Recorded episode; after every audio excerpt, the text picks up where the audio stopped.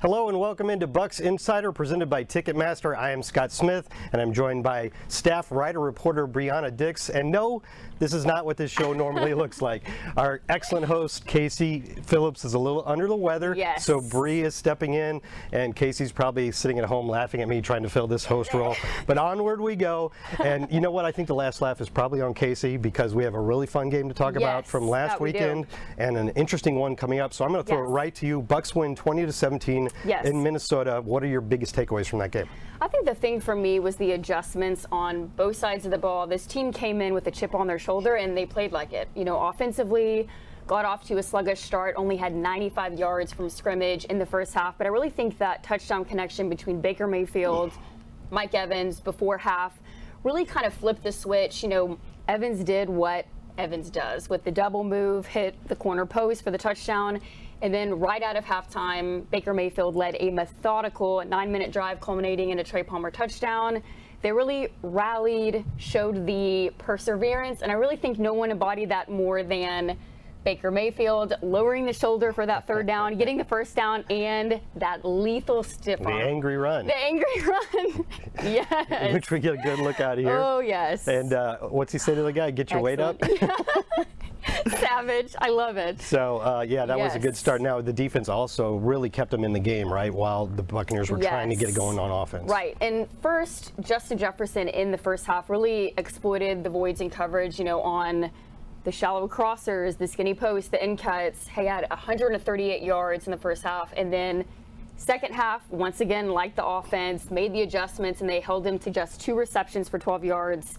That's something. Yes.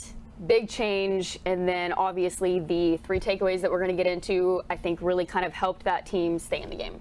I agree with all of that. I would add one thing, and it's the thir- you kind of covered two phases of the game. It's the third phase of the game, the special teams. It was a really excellent start for the Buccaneers. You could see on coverage that they have succeeded in adding the speed that they talked about during the offseason. Yes. They wanted to add speed to the roster in general. I think you saw that especially on special teams, and that was really helpful when Jake Mm-hmm. Camarda was hanging, you know, 60-yard punts high up in the air.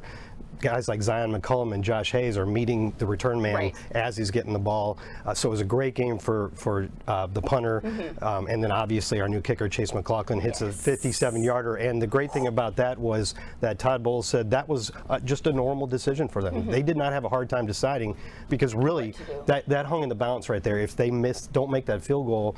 There's five minutes left in the game, and you're giving the ball to the Vikings almost at midfield. So you have to be really confident in your kicker. But they've seen him make, make them every day in Yeah. practice. It was in a dome. There was no wind. So like this is just a normal thing now. Mm-hmm. We didn't have that. This team didn't have that in the past. So that's a big change for the Buccaneers. Right. So I would say special teams.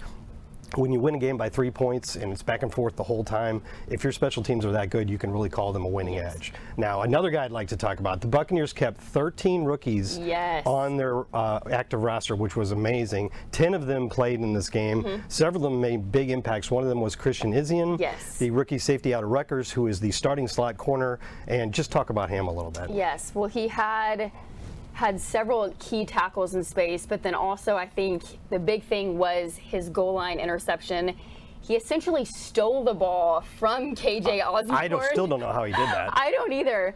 And I think really that play personified what the coaching staff has been preaching on finishing. You know, finishing at the top of rushes, finishing tackles, and he played through the whistle, took the ball away, and gave the ball back to the offense. and we just got to see the clip there, and you saw at the end that he was hit kind of blindsided by Justin Jefferson. It's a legal play because he's the ball carrier, but it still was kind of shocking. I'm glad he held on to the ball, but we do know now it's Thursday and we've had our first injury mm-hmm. report. He is in the concussion Concussion. protocol. We'll have to see how that goes.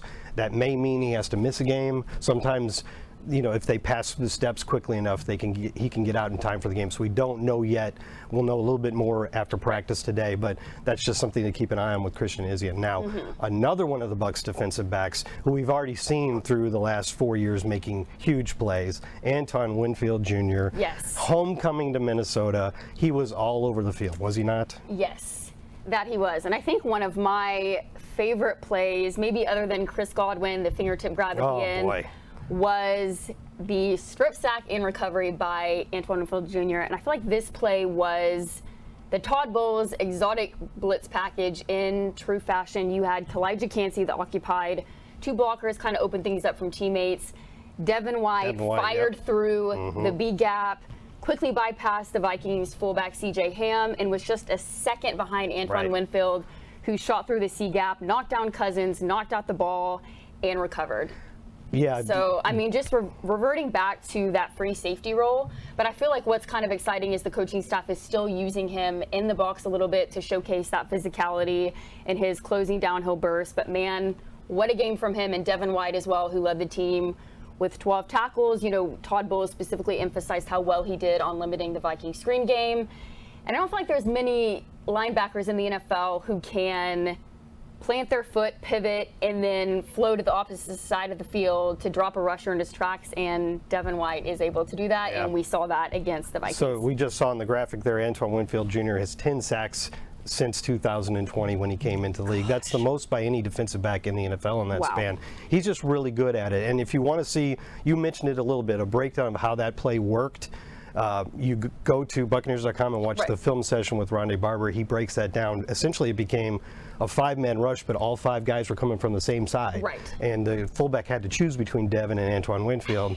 I guess I kind of just gave away everything Rondé said. But another thing, hey, I, as I said, I'm filling in as the host here, so I didn't get everything right. I forgot to mention when we were talking about Christian Izien that he's just the, if you don't count strike players from 1987, he's just the fourth player in Bucs history to get an interception in his very first game. Uh, the first one since 2000, I think I wrote that wrong because I think it was 2010. But in any case, first one. Boy, I'm all over the place here, aren't I? Way to go, Scott. uh, the first one since E.J. Biggers, who I remember well. The other two are before my time. Cecil Johnson was actually a linebacker.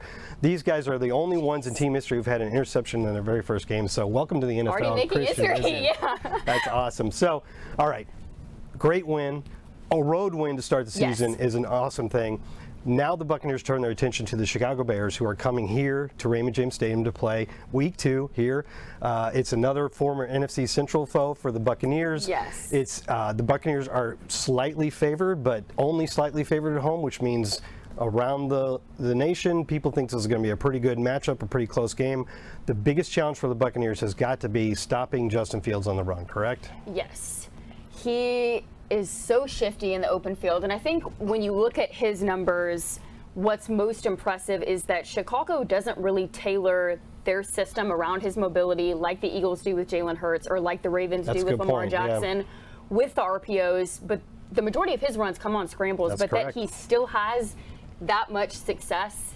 He creates that other gap that defenders have to defend against. And I think one of the most telling stats for him that I read was as of December last year, there were four quarterbacks in the top 10 in forced missed tackles per attempt, and Justin Fields was number one Wow. at 30.3%. Man. So for the Bucs defense, being disciplined in their run fits Right. and setting the edge is definitely going to be a key against the I mean, we know Todd Bowles is a very aggressive defensive Yes. play caller. Yeah. It would not be surprising to see a good number of blitz as there blitzes as there were in Week One against the Vikings, and you have to do that probably, and you want to try to rattle the young quarterback.